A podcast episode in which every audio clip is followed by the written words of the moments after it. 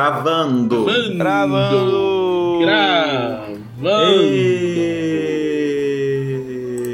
E... Então, boa noite, amigos da Jambô. Estamos aqui para mais um podcast da Dragão Brasil. Eu sou o Thiago Rosa e hoje eu tenho como convidados meu amigo Vinícius Mendes. Oi, pessoal, eu sou o Vinícius Mendes e eu não estou no Jamboverso para variar um pouco.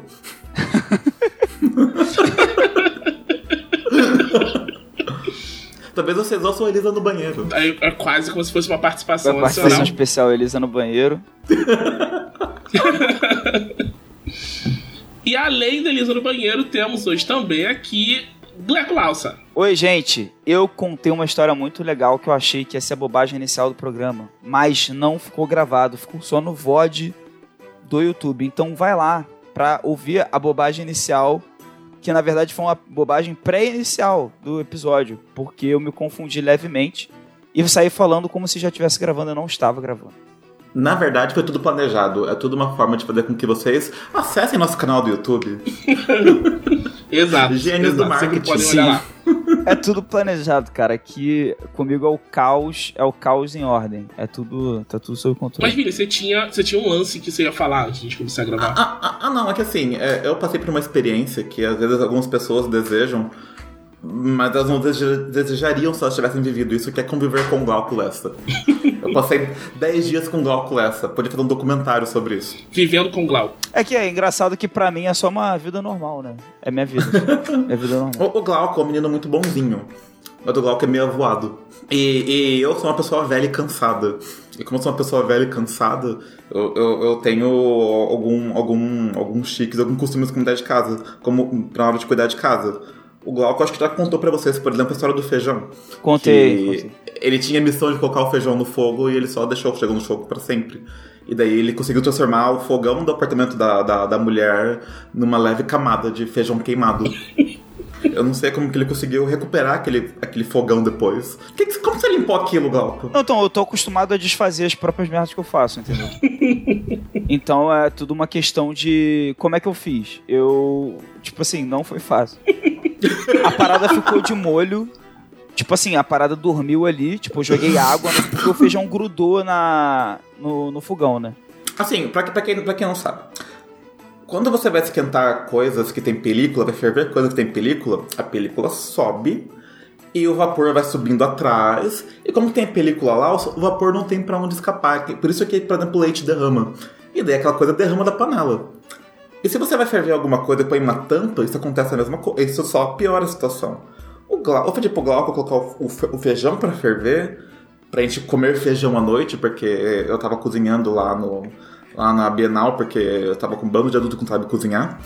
E o Glauco foi lá, colocou o, o feijão no fogo e ele foi jogar Zelda, foi passear na praia, sei lá o que o Glauco foi fazer. Essas coisas de criança, essas coisas de jovem. E daí quando enche... e o Glauco deixou o fogão derra... o feijão derramar. E não só deixou o feijão derramar, como deixou o fogão ligado. Então a água do feijão foi evaporando É, o, o- no meio do, no meio do fogão, Exatamente. formando uma, uma crosta. Ele, ele basicamente customizou o fogão com uma eu capa forjei ali, eu forjei uma skin pro fogão nova, uma skin de feijão. Skin de feijão. Foi basicamente isso que eu fiz. É. E, e o Glauco, e o Glauco, ele é muito pequenininho e ele é meio lerdinho. Então, ele, ao mesmo tempo que ele foi adotado, Pô, legal, tinha legal. vontade de cha- chacoalhar ele na sacada. Teve outra vez que a gente tava lá no, dentro do evento e a gente descobriu que o Glauco vende board games muito bem. O Glauco é muito bom vendendo board games. Aí o Maurício chegou pra ele e falou: Glauco, venda board games, você vende board games bem. O Glauco falou: tudo bem. O Glauco pegou um banco, colocou na frente dos board games e sentou. Mas eu vendi board game pra caralho mesmo assim. E ele passou o dia todo sentado, esperando alguém passar pra comprar um board game. Não, que isso? Não, isso é um absurdo. O stand estava cheio de pessoas, Maurício, me defenda aí no chat. Todo mundo desesperado, igual assim, esperando alguém lá pra comprar um board game. Eu tava meio cansado nesse dia. Mas eu abordei as pessoas, cara. Nesse dia, Eu não. abordei, cara. Que isso? Maurício, cadê o Maurício? ah, o Maurício não tá me defendendo, tá tudo bem. É... Mas olha só, tudo bem. A parada do feijão é que aí eu falei assim: olha, gente, eu vou limpar isso aqui, eu prometo. Aí eu peguei água e detergente e joguei ali na skin do feijão que eu tinha criado, né? Involuntariamente. Joguei. E aí deixei ele dormindo. Dormi, todo mundo dormiu. Aí no dia seguinte, é, era minha folga. Então todo mundo foi pro, pro stand e eu falei assim: é agora, esse é, esse é o momento. Esse é o momento. Eu vou ter que enfrentar aquilo lá. Mas a culpa é minha, então. O Maurício estava. Só pra deixar claro que o Maurício estava comigo no apartamento e em nenhum momento ele. Entendeu? Nem pra dar uma. né? Cobrir ali a falha de um companheiro, mas tudo bem. Eu é... estava cansado, coitado. O Maurício, o Maurício foi a única pessoa que ficou o dia todo, todos os dias, é, coitado. Não dá nem pra criticar o Maurício, porque ele realmente, ele... É... Eu não sei nem como Sei lá, eu não sei nem como ele chegou vivo no final. Da... Não me faça fazer o que eu não quero fazer, que é defender o Maurício. É, não. Não, já tô defendendo, relaxa. Porque o Maurício defendendo é o Maurício. de si né? mesmo, né? Você eu tá já... defendendo o Maurício de você é, mesmo. Eu, eu acusei e eu defendi, exatamente. Não, é porque assim, pra quem não sabe quem é o Maurício, a gente tem a editora. A editora tem um estoque que fica numa masmorra. Aí um dia, o Guilherme Desvalde fez um, um pentagrama no chão e invocou um, um, um ogro de outra dimensão para proteger o estoque. Esse ogro é o Maurício. Sim. E ao longo dos anos, convivendo com a humanidade, ele se tornou um, um humano relativamente funcional. É o Shrek, pô, da. Mas, então, qualquer é parada? Aí eu fui, ficou mais fácil, porque como eu tinha deixado de molho, nojento, mas ficou lá de molho, água e, e, e detergente, é, soltando o feijão da, do fogão, né? Aí depois, o que, que eu tive que fazer? É, a Ana testemunhou isso, porque ela tava de folga junto comigo.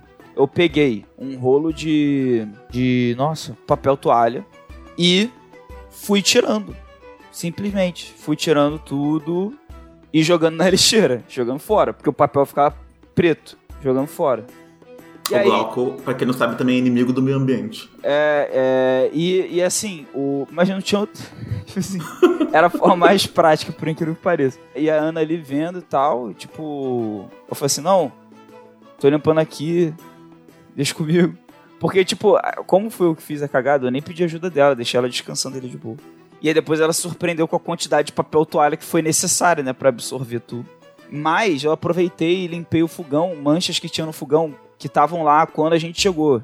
Então tinha umas manchas esquisitas, assim, que não estavam nem na, na boca do fogão, tava meio que na, caindo pela lateral do fogão, assim. Tava na alma do fogão. É, sei lá, tá estranho. A essência do fogão estava manchada de feijão queimado. Parabéns, Glauco. E aí eu fui, aproveitei e limpei. Então, tipo, o fogão ficou mais limpo do que ele tava antes de eu sujar tudo.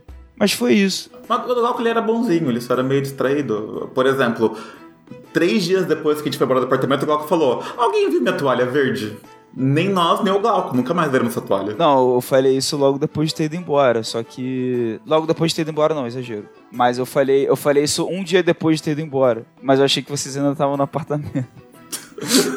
mas, cara, isso aí eu, eu, sou muito assim, eu sou esquecido demais, assim, cara, com as paradas. É, com o, o Vitor Luck falou que tá com essa toalha. É, pô, então depois eu vou ver com ele. O, o Maurício, ó, pra, eu gosto quando o Maurício me elogia, porque são momentos únicos. Ele falou que ele falou que não acredita que alguém limpou um fogão tão bem. Ele ainda acha que eu comprei um fogão novo e troquei. é, cara, mas é isso, cara. Muitas histórias. Mas eu não sabia que eu tinha. Eu não sabia que eu tinha sido odiado por todo mundo, não, pô. Oh, eu não, acho que odiado é uma palavra muito forte. Não. Tu não foi odiado. Tranquilo. Né? A gente te ama, só que assim, é, é, aquele amor de mãe, né? A gente tem que dar umas broncas no filho pra ele crescer.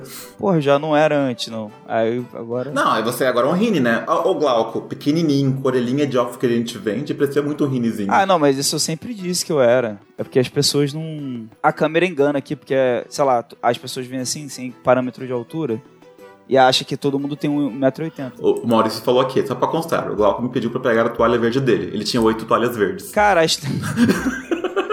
cara, é muito injusto isso que eu sofro, cara. Eu falei, Maurício, pega minha toalha verde, por favor. Porque eu tinha esquecido de levar a toalha pro banheiro. Aí ele foi lá, eu falei, uma que tem uns desenhos de bambu. Aí ele não ouviu. Aí, porque eu me a toalha do Vini também era verde. Era, uma, era um outro tom de verde, mas era verde. Aí ele pegou a toalha Vini, do Vini. Né? Aí eu falei, não, pô, eu tinha falado que era de, de bambu. Aí ele, ah, porra, aí ele foi lá e pegou a serra. Ok. Mas enfim, pegou a toalha. Sim. Meus pneus estão bem, né? O pneu tá bom, tô com a toalha, tá tudo certo. Lubrifiquei minha lanterna. Lubrificou o fogão. Lubrifiquei o fogão. Aí só o. Só... Não, você, você, você, aliás, você lubrificou a lanterna e poliu o fogão. Isso. Só ouvindo lá o VOD, gente. É isso. É, é um marketing agressivo para vocês ouvirem a minha história do pneu e da lanterna lubrificada. Pra... Eu não quero que ela se perca. Entendeu? É Mas importante. então, vamos começar, porque a gente tá nessa, não começamos o podcast ainda. Vamos começar, tá vamos falando começar. Vamos começar.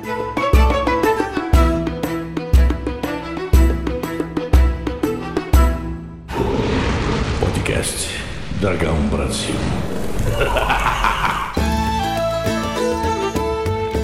Então vamos começar, vamos começar o podcast pelo quadro, seu quadro principal, quadro favorito de 10 entre 10 de nossos ouvintes, justamente por ser o único quadro fixo do podcast, que é o que vocês fizeram na semana passada. Vini, diga o que você fez na semana passada, não precisa ser a semana passada, pode ser qualquer semana da sua vida que você lembrar e decidir trazer aqui pra nós.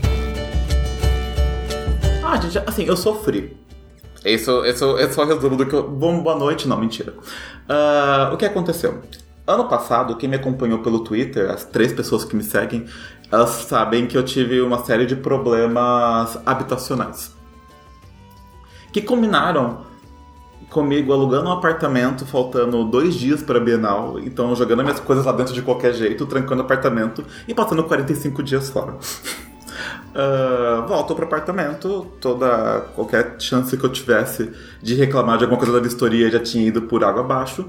Então aqui eu começo a usar o apartamento. Quando eu começo a usar o apartamento, eu começo a descobrir quais são as características particulares do apartamento. Ele é simpático, ele é inteligente, ele gosta de Star Wars? Não. Ele tem uma fiação cagada ele tem um encanamento cagado.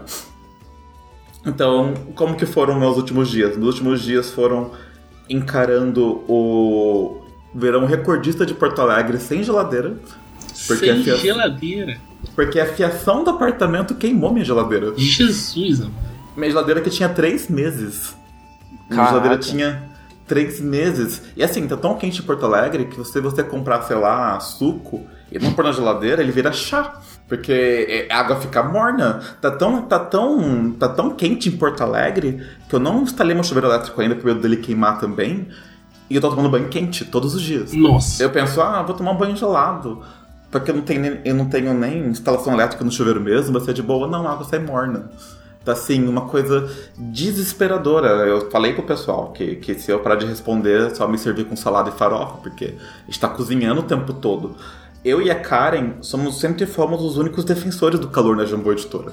Esse, essa editora de pessoas que gostam de frio. E eu e ela estamos tristes. Eu não consigo pensar outra vez que eu fiquei triste por causa do calor. Então, pra mim, é uma experiência muito nova. Mas, basicamente, o que eu fiz nas últimas semanas foi isso. Foi brigar pra me dar uma geladeira nova. Foi brigar pra arrumarem minha eletricidade. Foi brigar pra arrumarem minha água. Foi brigar pra arrumarem o meu ralo. Foi não conseguir dormir por causa do calor. Então, assim, se eu pareço triste é porque eu tô, gente. Nossa. Essa é a verdade. Eu sofro mais que o Glauco. Pô, cara, é. Sim, você sofre mais que eu, cara. Eu tô como tá o calor feliz aí? lá No Rio. Cara, hoje tá. tá foi relativamente tranquilo. Foi quente, mas foi relativamente tranquilo. Tipo, aqui onde eu tô morando, eu não sei se é porque eu tô muito perto. Tipo, aqui. Eu nunca tinha morado no centro, né? Então não sei se é porque é perto do litoral, tipo, perto da praia. Mas vento, tipo, mesmo quando tá quente, venta e o vento é fresco. E às vezes de noite a gente nem precisa ligar o ar. A gente liga o ventilador no máximo, mas a gente não chega a precisar ligar o ar. Porque, porque assim, só pra deixar claro, porque eu sei que em alguns lugares do Brasil ligar ar é luxo. Mas no Rio, é... dependendo do dia, é porque tem noites que são tão abafadas e sem vento que se você ligar o ventilador, tu fica tomando vento quente na cara, tipo, não faz a menor diferença. N- Não, mas o, o meu irmão mais velho, ele é defensor público do Mato Grosso do Sul, que também é outra região muito quente. E lá, a pessoa ter ar-condicionado não é considerado judicialmente comprovação de falta de pobreza. Porque, tipo, é tão quente que se você É ligar o necessário. ar-condicionado e aumentar a sua conta de luz por isso, é considerado justificável. Mas alguém perguntou aqui no chat eh, se é tão quente assim no Rio Grande do Sul. Ó, o Rio- Porto Alegre é a capital mais quente do país quando tá quente. Isso não é um, um exagero.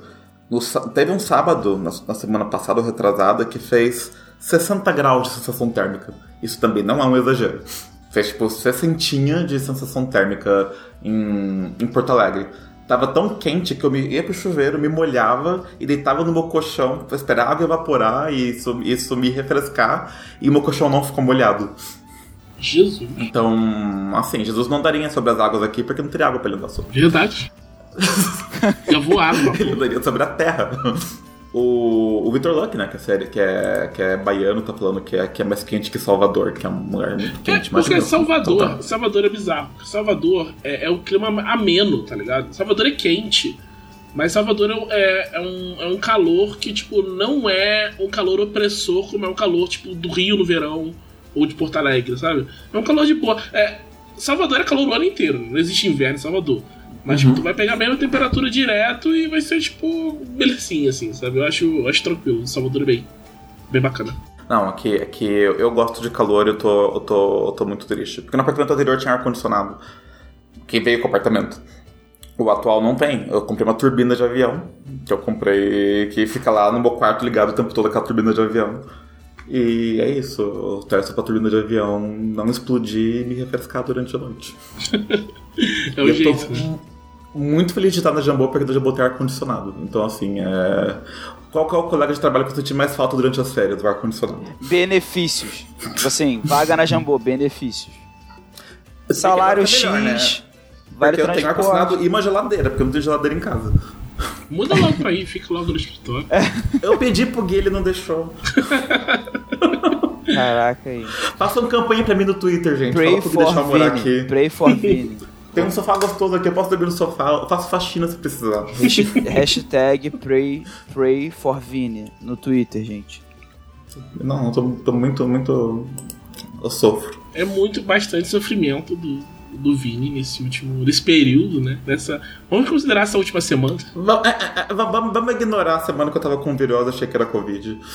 Ah, isso é pelo- uma constante, né? De geral. É, qualquer eu, coisa. eu, eu, eu passei por isso também recentemente. Eu meio que entendo esse, essa angústia é, de eu fiquei com um problema na garganta.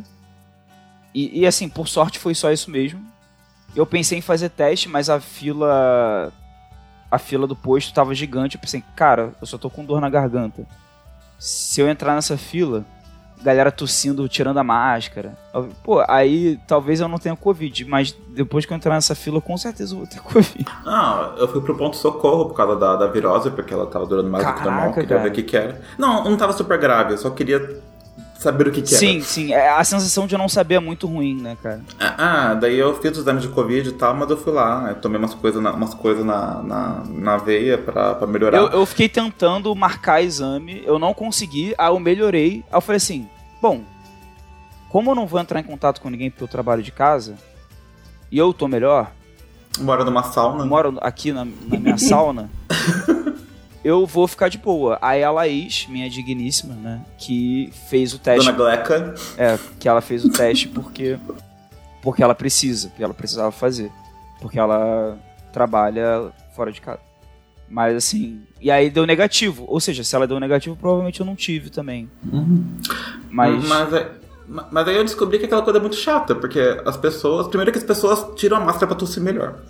O que meio que elimina o propósito da máscara. Tipo, gente, não tirem a máscara pra tossir melhor. Ah, e as pessoas, elas são carentes, então elas, elas tiram a máscara pra tossir melhor, se aproximando de você. Porque elas É. não querem tossir sozinhas, acho que elas têm medo de tossir sozinhas, sei lá. Então eu do pronto-socorro, tipo, me esquivando das pessoas. Enquanto eu tava não ser a pessoa que se aproxima das pessoas que querem se esquivar das pessoas. Foi, foi assim. Desculpa, eu, eu queria vir mais feliz pra cá, mas não existe felicidade na minha vida. Vocês, falaram isso, tipo, do, do pessoal tossindo sem máscara. Recentemente eu, eu fui numa formatura de medicina. E eu tava meio assim, né? Pô, cara, formatura, né? Gente pra caramba. Aglomeração, maior risco.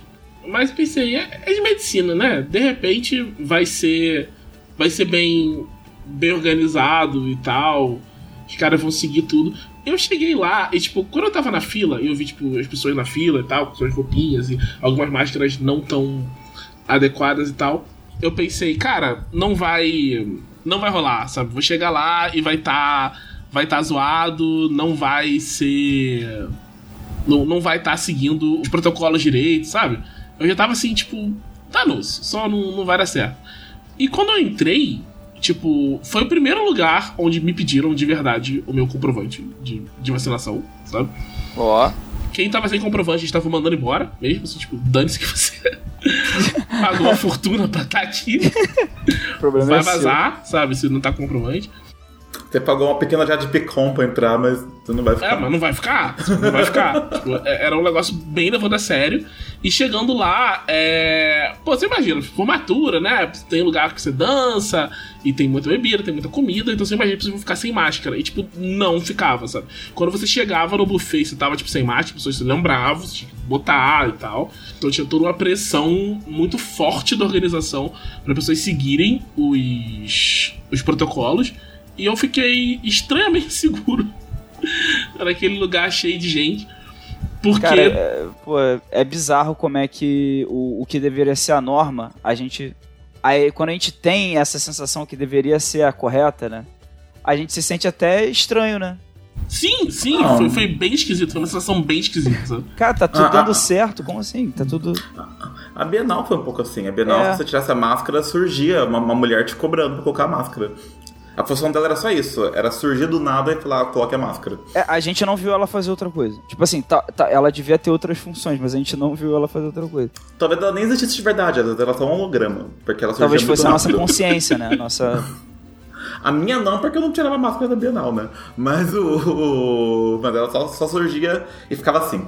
Não, é que às vezes assim, a gente, a gente ia comer no stand, aí a gente tirava a máscara, e às vezes ela aparecia, mas aí ela via que a gente tava comendo, aí ela ficava tipo parada assim, Esperando. pra se certificar de que quando a gente terminasse de comer, a gente ia colocar de volta, entendeu? E a, colo- e, a- e a gente colocava, e aí ela sorria pra gente. Não, e ela era super gente boa, tipo, ela Sim, sorria ela- pra gente assim e, e ia embora. assim. Mas ela. E, e eles também cobravam pra gente, né? A, a carteira de vacinação antes de entrar. É pra eles pegar foram o crachá, bem- a gente precisou mostrar a carteira de vacinação. Né? Mais Eles lugares foram- deviam ser assim, né? Tipo, fazer. Que esse é o certo, cara. Esse é o mínimo que a gente devia estar fazendo. Pra, pra funcionar como sociedade, sabe? E se a pessoa se recordar, você pega e espirra álcool na cara dela. Álcool na cara dela. Deveria ser permitido. É porque realmente eu fiquei muito receoso na Bienal de entrar gente no stand sem máscara. E eu ficar muito nervoso assim, de, pô, coloca mais. De, de ter que pedir pra pessoa colocar máscara, mas ao mesmo tempo sendo gentil porque é cliente. Mas todo mundo que entrava no stand tava de máscara. Justiça, justiça. Pelo menos que eu tenha visto. Mas então essa foi, essa foi sua semana, Billy. Essa foi, minha semana foi tristeza. Foi tristeza, dor, lágrimas, ahn, vontade de, de, de, de que a, do, a doce noite me abrace. Foi só isso. Bom, deixa eu comentar um pouco da, da minha, a minha semana. Minha semana foi, foi curiosa, né? Eu tô lendo um quadrinho do Homem-Aranha, eu fiquei um tempão sem ler Homem-Aranha. E aí agora eu decidi, vou ler Homem-Aranha de novo. Porque é, no, no Homem-Aranha que tá saindo lá, lá fora, nos Estados Unidos, eles mudaram quem é o Homem-Aranha. O, o Peter, ele sofreu um, um acidente com radiação e tá internado em estado gravíssimo no hospital. E aí, o, o clone dele lá dos anos 90, o Ben, tá como Homem-Aranha, porque tipo, tem uma organização, uma, uma mega corporação, muito obviamente maligna desde o primeiro número, que contratou ele nesse, nessa função, né? E eu comecei a ler porque eu não tava gostando da fase que, vinha, que veio antes, né? E eu gosto muito do Ben. Eu, eu lembro. Ninguém gosta da saga do clone dos anos 90. Mas eu gostei de várias partes dela. Porque a gente esquece que ela era muito longa. Então tinha partes boas e partes ruins. E a parte que o Ben assumiu no final, quando ele, a época que ele era Homem-Aranha, eu achava muito legal. Porque ele era um cara muito ferrado na vida, né? É uma coisa muito curiosa do, do Homem-Aranha, que geralmente, quando você acompanha uma, uma história e vê o, o cara se dando bem, né? O cara foi promovido, casou, tá feliz, sabe? Você pensa, pô, bacana, sabe? legal. tá acompanhando aqui o, o- o cara e quando você vê o Peter se dando bem, você fica. Não, tá errado. não é pra esse cara se dar bem. Isso não tá tá certo. ferrado. É, isso não tá certo, sabe? É tipo você vê. É que o que une o, o, que, a- o ponto de identificação entre os fãs do Homem-Aranha e o Peter Parker é o fracasso. É, é basicamente isso. Eu- o- o- teve um. Eu não posso, eu não posso falar isso, é um spoiler muito grande do filme. Mas tem uma coisa. Quando vocês virem o filme, vocês vão entender o que eu, do que eu tô falando, o filme do Homem-Aranha. Mas enfim, eu tô lendo o, o quadrinho, né? E esse. Esse quadrinho vai demorar um bocado pra chegar aqui no, no Brasil ainda, mas vocês podem ler online, tipo, no Comixology, essas coisas assim. Tipo, acho que no dia seguinte que ele sai na banca, ele já tá lá. É muito, é muito, é muito tranquilo de ler acompanhar quadrinho americano agora, porque até porque por causa do, do Covid, né, eles flexibilizaram muito o, essa entrega no digital, que antes não era tão rápido, assim, tinha que esperar e tal. Então agora é só, é só alegria. E aí, o, o Ben tá lá com uma aranha, só que ele, ele tá numa situação que, tipo, é para você pensar que é uma situação não muito Homem-Aranha, porque ele tá numa grande empresa, ele tem suporte, sabe? Tec alta tecnologia e tal. Só que ele só se ferra, sabe? Ele sempre. Dá... O, o, primeiro vilão que ele enfrenta é o Morbius, que é tipo, sabe? É, o Morbius é o, é o vampiro vivo, vai ter um filme dele, tal, não sei o quê. Mas ele é um vilão meio assim. Dane-se, sabe? E o Morbius dá uma surra nele, sabe? E aí você fica, pô, tem alguma coisa errada com, com o Ben. Mas você tá pensando, é, é o padrão do Homem-Aranha isso acontecer, né? Então eu tava acompanhando, vendo ele se ferrar. e Normal. me divertindo consideravelmente com isso. Cara. Até Uh, tem, tem umas, umas partes que mostram o Peter no hospital e Peter tá, tipo, melhorando um pouco no hospital. E, e, eles lidam bem com a parte, tipo, a coisa, tipo, é muito estranho alguém tá com esse envenenamento de radiação que devia ter matado qualquer pessoa e esse cara não morreu. E os remédios não funcionam com ele porque ninguém entende como é a química do corpo dele. E fica muito uma coisa, tipo, o que, que tá acontecendo aqui? Ninguém sabe no hospital, sabe? E no final, no final das contas, né, na, na parte que eu que eu tô foi meio que abriram o, qual é o problema que tem com, com o Ben, que a organização tá meio que tipo é, fazendo uma lavagem cerebral nele, vai tá tirando memórias dele para ele não não se voltar contra eles. O conhecimento que ele tem de uma coisa que eles fizeram errado, eles vão tirando. E isso vai tipo fragmentando a psique dele a um ponto que tipo ele tem as memórias do Peter, né? Então estão tipo tirando as memórias do Peter dele no processo. Então, tipo, ele não é tão eficiente porque ele não tem a experiência do Peter que estão tirando também. Então, eu, eu gostei da, da solução, né? Ainda não acabou a fase, mas já, já avisaram que, tipo, em abril agora já vai começar uma outra fase do Peter, com o Peter ferrado de novo. O Peter vai voltar e ele vai voltar sem a Tia May, sem a Mary Jane, sem emprego, perseguido pela polícia, do jeito que o fã gosta de ver o, Homem-Aranha, só na, derrotado, né? E, mas aí eu tô, eu tô curtindo, tô curtindo bastante essa. E é meio que um laboratório, né? Que vou narrar uma mesa de mudança para prefeituras. Então eu tô, eu tô vendo o, essa, essa vibe de, de quadrinhos de heróis, tentando, tipo, me, me inserir bastante nela. Eu tô vendo o, o Young Justice também, o, o desenho, que é, é muito, é muito maneiro o desenho de Young Justice, tipo, absurdamente legal. Eu já comentei dele em outros podcasts. E agora ele tá no arco de magia e tal, que é. Acho que os caras, eles têm muita coragem, essa galera do Young Justice, sabe? Porque eles têm um. Começaram o programa com um cast específico lá em tipo. Acho que faz uns 8 anos tem Young Justice. Eles começaram com esse cast.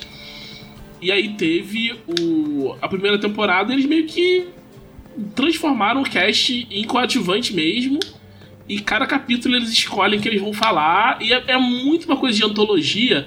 E muitas vezes pegando os personagens que nem, nem conhecia antes, assim. Então eles estão no meio da quarta temporada, eles pegam um personagem que você nunca conheceu e falam, vamos passar essa, esse capítulo discutindo a Mary Marvel. Aí você fica tipo, ah, tá bom. e é bom. Por exemplo, sabe? eu não conheço essa personagem. Agora não é mais Mary Marvel, porque a DC parou de chamar, botar os caras. A família Marvel não pode mais ser Marvel. Sim. É Shazam, né? Então é, acho que deve ser Mary Shazam que eles chamam ela agora, não sei. Porque no desenho eles chamam ela de Mary. Porque ela não se transformou ainda. Ah, tá. Tipo, o, no desenho a história dela é que ela já foi uma super-heroína. E agora ela só usa magia, que ela usa, tipo. Ela tem os poderes de, tipo. É, tem vários poderes. Do, é o poder de Zeus, velocidade de. Eu não Sim. lembro. Mas tem essa lista, né? Hércules. A força de Hércules, resistência de Atlas. O S eu não me lembro o que, que é. Sabedoria de Salomão, eu acho.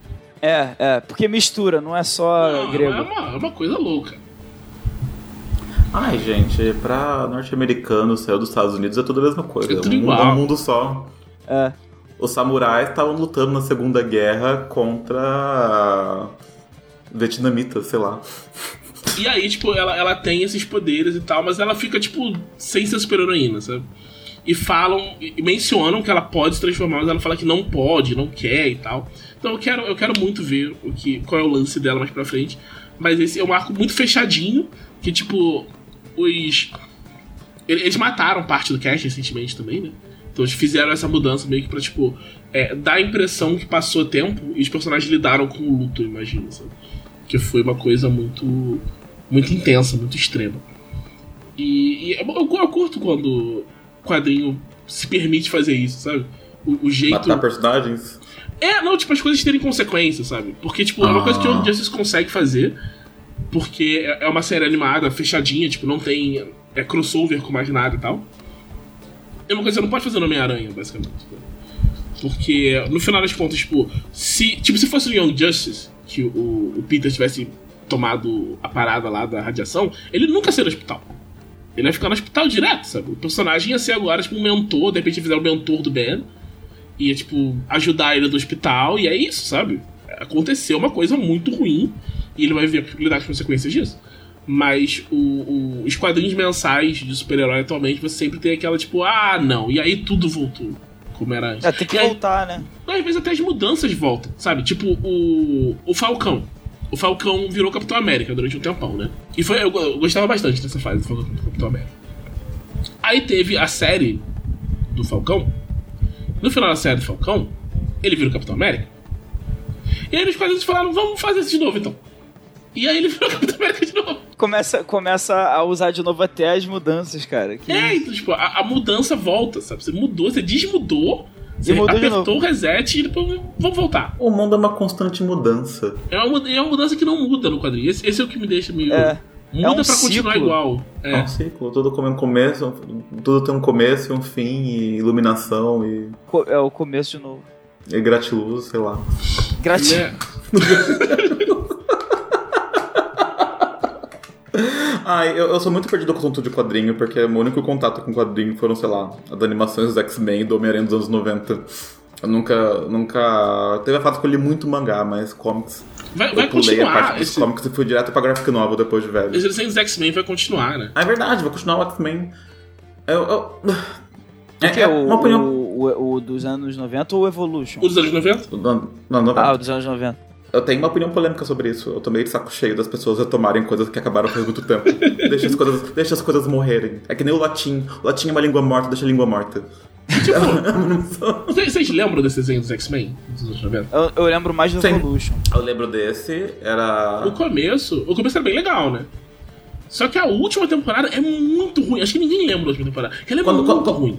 Co- Como eu era criança, quando eu assisti isso, eu não tinha noção de temporadas e de grandes arcos Ah, narrativos. havia, havia o episódio repetido e era isso aí. Sim, ma- ma- mas eu lembro que chegava uma hora que eles estavam querendo colocar tanta coisa naquilo pra dar conta da mitologia de X-Men que aquilo não fazia mais sentido e as coisas meio que não, elas não se conectavam mais, ficou só confuso. Ah, Mas eu E- acho, eu acho a, a parte do X-Men muito confusa. Mas eu lembro que eram tinha coisas interessantes. Aquela Ah, não, novela com mexicana que tinha do Wolverine com a Jean Grey, por exemplo. Onde que você venderia uma novela mexicana de primeira linha daquela pra, pra, pra jovens na puberdade? Pior que no Evolution, eu acho que tem isso de novo. É, isso é uma coisa Mas, muito mas, presente. né? mas no X-Men dos anos 90 é mais pesado, porque é tipo o Wolverine rasgando fotos e chorando porque ela vai casar. E É, aquele meme clássico, né? Aquele meme Sim. clássico dele de uniforme na cama, olhando É, é. um porta-retrato. Era tudo muito dramático, era tudo muito, muito pesado. Faltava entrar, sei lá, só o Antônio Fagundes interpretando o professor Charles Xavier, ou sei lá. Era, era bom, era bom. Uma coisa que eu adorava Thalia? nesse desenho era, tipo, que eles tinham que mostrar o Wolverine como, tipo, violento, né? Mas ele não podia, tipo, cortar ninguém com a garra, não podia ter sangue. Então, tipo, chegava o vilão, o Wolverine, tipo, vou, vou pra cima de você, então não sei o quê. Aí, tipo, ó, sacava as garras, tipo, Wolverine está pronto pra lutar. Ia pra cima do cara e dava um chute. Eu não consigo entender. é, é a mesma parada do, do He-Man com a espada, né? Que ele não usa pra nada. Nada. Não, é só soltar raio, para dele soltar raio. Aí na Xirra, abraçou isso de vez, a espada tipo virava corda. Por que, que você precisa de uma espada pra virar uma corda? Eu não sei, mas era uma espada que virava corda. Ah, legal, diferente, né? Pelo menos. Você espera, você espera violência, ganha BDSM. É.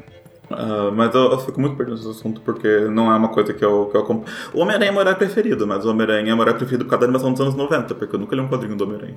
E tem, tipo, tem alguns, alguns personagens, tipo, os. Geralmente os que ficam mais deixados de lado, assim, que você consegue achar umas, uns arcos fechados muito bons que alguém lê isso já curte, assim, tipo, o Senhor Milagre da DC tem um arco maravilhoso do Tom King que você lê isso e, tipo, você não precisa ler mais nada do Senhor Milagre, nunca mais depois daquilo. O Visão tem um, um, do Tom King também que é muito bom. O Demolidor tem vários, sabe? O Demolidor tem vários arcos fechados que se você pega, você lê e, tipo, você já entendeu o personagem e já, tipo, leu uma história muito boa dele, sabe?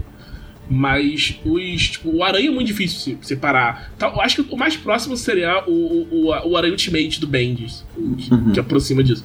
Mas é muito difícil chegar e pensar. É, é, essa aqui é a fase mais icônica dele, sabe? Ah, é, o que eu sei do Homem-Aranha são só os beats, que, que em algum momento o namorado ou o tio vai morrer.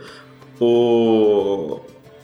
Mas pra, falar, pra não mentir, na verdade eu li dois quadrinhos. Eu li, eu li dois quadrinhos de, de comics, né? Que eu li uma graphic nova do Super-Homem, que é do ponto de vista do Lex Luthor, que ele enxerga o Super-Homem como um alienígena.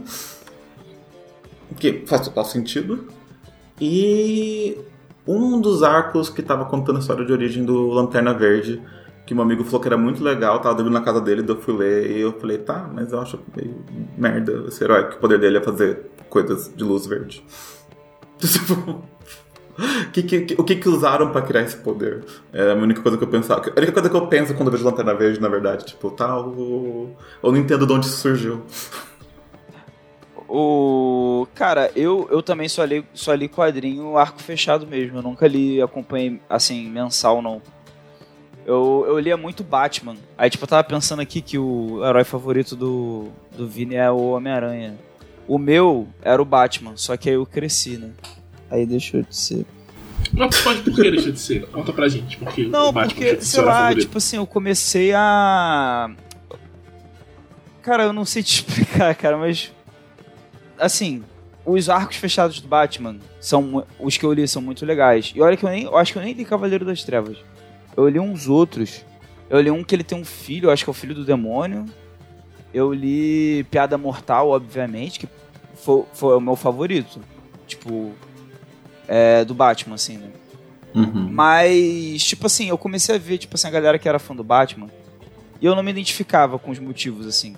Eu comecei a pegar um pouco de ranço, tipo, porque isso já foi até falado no podcast aqui, né? Que o Batman é um cara vestido de morcego, né? É um milionário vestido de morcego que vai bater em, em pessoas neurotípicas e, e jogá-las no asilo. Não tá equipado para cuidar delas. Não, o Elon Musk é miliciano, basicamente. Basicamente. É. Então, assim, sei lá, é, é, é, tipo assim, tem ótimas histórias com o Batman. Tipo assim, ótimas histórias que pegam esse conceito do Batman e fazem e te convencem. Mas o conceito do Batman é uma parada que quando você para pra olhar assim, tu fica, pô, cara, sei lá. O Homem-Aranha é mais legal, pô sei lá, o. É um fracassado que ganha poderes e continua fracassado. É o full circle. Sei lá, até para falar um outro da DC mesmo, a galera, sei lá, pelo menos os meus amigos mais próximos tem muito essa coisa de, ah, não, gostar de Superman é. Bom, cara, o Superman é o herói mais maneiro. Tipo, hoje eu acho, entendeu? Na época eu era o contrário, eu achava assim, ah, Superman, é mó. Né? Porque eu era um adolescente assim, meio Ed, né? Essa que é a verdade. Então eu ficava meio assim, ah, o Superman é um herói muito chato. Não sei o que lá. Ah, não gosto não. O Batman que é bom, né? Sombrio. Trevo gótica. É, e, aí, e hoje em dia, sei lá, eu gosto mais de heróis que passam uma vibe mais de. Eu, eu acho que, tipo, o símbolo do Batman, dele é representar o medo, eu acho uma coisa interessante. Só que, tipo, nas histórias que tiram proveito disso muito bem. Mas a maioria das histórias. A maioria das histórias que eu peguei para ler depois, sei lá, eu fico é só ele batendo em, sei lá, cara. É só um que, cara que é algo melhor para representar o medo do que um bilionário? Pô, esse é um, esse é um ponto, esse é um ponto muito esse é um ponto forte. Muito forte. Vocês comentaram é um do, do Elon Musk, eu tava. Quer dizer, não foi eu que joguei, né? A Clarice tava jogando um, um, jogo no Switch que é Neocab o nome. Que é tipo. É meio que um simulador de Uber. É uma visual novel que é meio que um simulador de Uber. Meu Deus. Só que é um simulador de Uber num futuro cyberpunk. Onde os, os motoristas estão tipo, a um passo de serem considerados ilegais. Porque só vai Pode ter chamar carro esse autônomo. gênero de, de Uberpunk? É uma coisa. É, acho que dá pra dizer. Uberpunk. Uberpunk. Cyberpunk. É isso, é a alvorada do pra, pra deixar o dela irritado no Twitter depois. Pra me cancelar. E aí, tipo, nesse, nesse, nessa visual novel Uberpunk, é, tem toda essa, essa noção de que. é, parece muito que o cara tipo, pegou o, o, o plano de negócios, tanto do Uber, que o Uber tem esse lance do carro autônomo, né? Quanto do Tesla. E, tipo, transportou isso pra um futuro distópico, tipo, só falando vai acontecer exatamente o que esses caras falaram que ia acontecer. E, e, tipo, tem os carros autônomos e a, a menina, tipo, que você tá, tá controlando, ela, ela vem, ela mudou pra essa cidade e ela vai encontrar com uma, uma amiga que vai, tipo, dividir o apartamento com ela. E a amiga some no primeiro dia. É acho que é no primeiro dia. E aí você tem que ficar, tipo, dormindo em, em hotel, sabe? Tipo, você escolhe os hotéis, vê os preços e tal, não sei o quê. Recarregando o seu carro, fazendo corrida pra você continuar tendo dinheiro, enquanto você procura a sua amiga pra você poder, sabe, parar de só existir. sabe? Você poder. A sua vida poder andar. Caraca. E, é, e você encontra os passageiros e você tipo, vai conversando com os passageiros. Você tem que manter o seu, o seu, o seu rating no aplicativo alto, você tem que, tipo, engajar com eles e, tipo, fazer coisas do jeito que eles querem. E é todo mundo zoado na cabeça, porque, sabe, o, o mundo tá muito zoado. Tem, tipo, eles falam um lance, tipo, tem um cara que não se usa metrô mais, sabe? Tipo, ninguém usa metrô porque é muito perigoso, aparentemente. E você pega um cara que pede pra levar você na estação de metrô. E ele é tipo um cultista Caraca, do apocalipse Meu Deus do céu, cara. ele acredita que, tipo, no, no lugar do, do- dos- dos trens do metrô tem uma. uma. Tipo, uma. um verme que vai devorar a cidade inteira e, tipo, recomeçar do zero. sabe? E ele vai lá fazer rituais pra esse bicho e por isso que você tá Posso levando. fazer uma pergunta, Thiago? Diga. Por que, que você não joga coisas com mais esca- escapismo? Fica jogando essas coisas realistas. Pois é, né? É só pra deixar triste. Parece interessante, parece muito É interessante. bem legal. É bem legal. Eu não esperava que ele fosse ser assim tão. Sei lá, tão, tão direto. Tão assim, olha só, isso aqui é a sua vida no futuro. Até segurei as pedras com house preto. Com... Agora que entendi.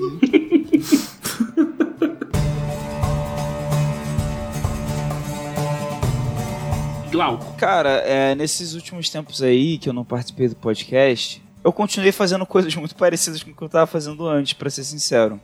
Eu terminei Kena Bridge of Spirits para PS5. Cara, que jogo incrível. Tipo assim, é, esse jogo me fez perceber uma coisa muito importante sobre o meu gosto de jogos. Sabe quando, assim, tu percebe que tu tem uma característica de personalidade que tu não sabia que você tinha? Eu descobri jogando Kena. Que eu Qual que percebi. é a característica? É porque eu percebi que assim, eu achava que eu era um cara que gostava muito de jogar Zelda, os jogos do Zelda. Isso continua sendo verdade. Você Mas eu gosta? O feijão bem percebeu. É, exatamente. Mas eu, eu me liguei que, na real, é, eu gosto muito de jogos desse gênero de. Chamam de action RPG, de RPG de ação, só que aí tem a discussão se Zelda é RPG ou não, de. Enfim, esses jogos são de aventura, que você começa o jogo e você tem, sei lá, três corações, ou equivalente a isso. Você tem uma barrinha de vida pequenininha e você não tem nenhuma habilidade. Aí você, aí o jogo, ele não é 100% linear, mas ele não é mundo aberto que nem os jogos hoje em dia, assim, que nem Ghost of Tsushima ou que nem o próprio Breath of the Wild, o Zelda Breath of the Wild. Ele é direcionado, mas ele deixa você explorar e descobrir coisas. E aí você vai, aí você resolve eventualmente um- um- uma primeira área, uma primeira dungeon, aí você vai ganhando habilidades ou itens que tem usos bem específicos e legais. E, e o e Kena é tipo isso, assim. Eu acho que, tipo, o nome desse gênero de jogo seria. já- o Vitor Luck já tá falando ali no chat. Zelda não é RPG. Inclusive, concordo, não é. Mas tem gente que fala que é. Enfim. Pra mim são jogos de aventura, assim, né? É... Que emulam essa sensação de descoberta. Tipo, normalmente você é um personagem que não, você não sabe muito desse mundo que você tá começando a jogar. E aí você vai. A, a exploração é uma mecânica, mas faz parte da premissa do jogo, sabe? Tipo, que o seu personagem não sabe tanto. Mas qual é, é do jogo? Tipo... Que é, não, o seguinte, eu já falei no episódio passado.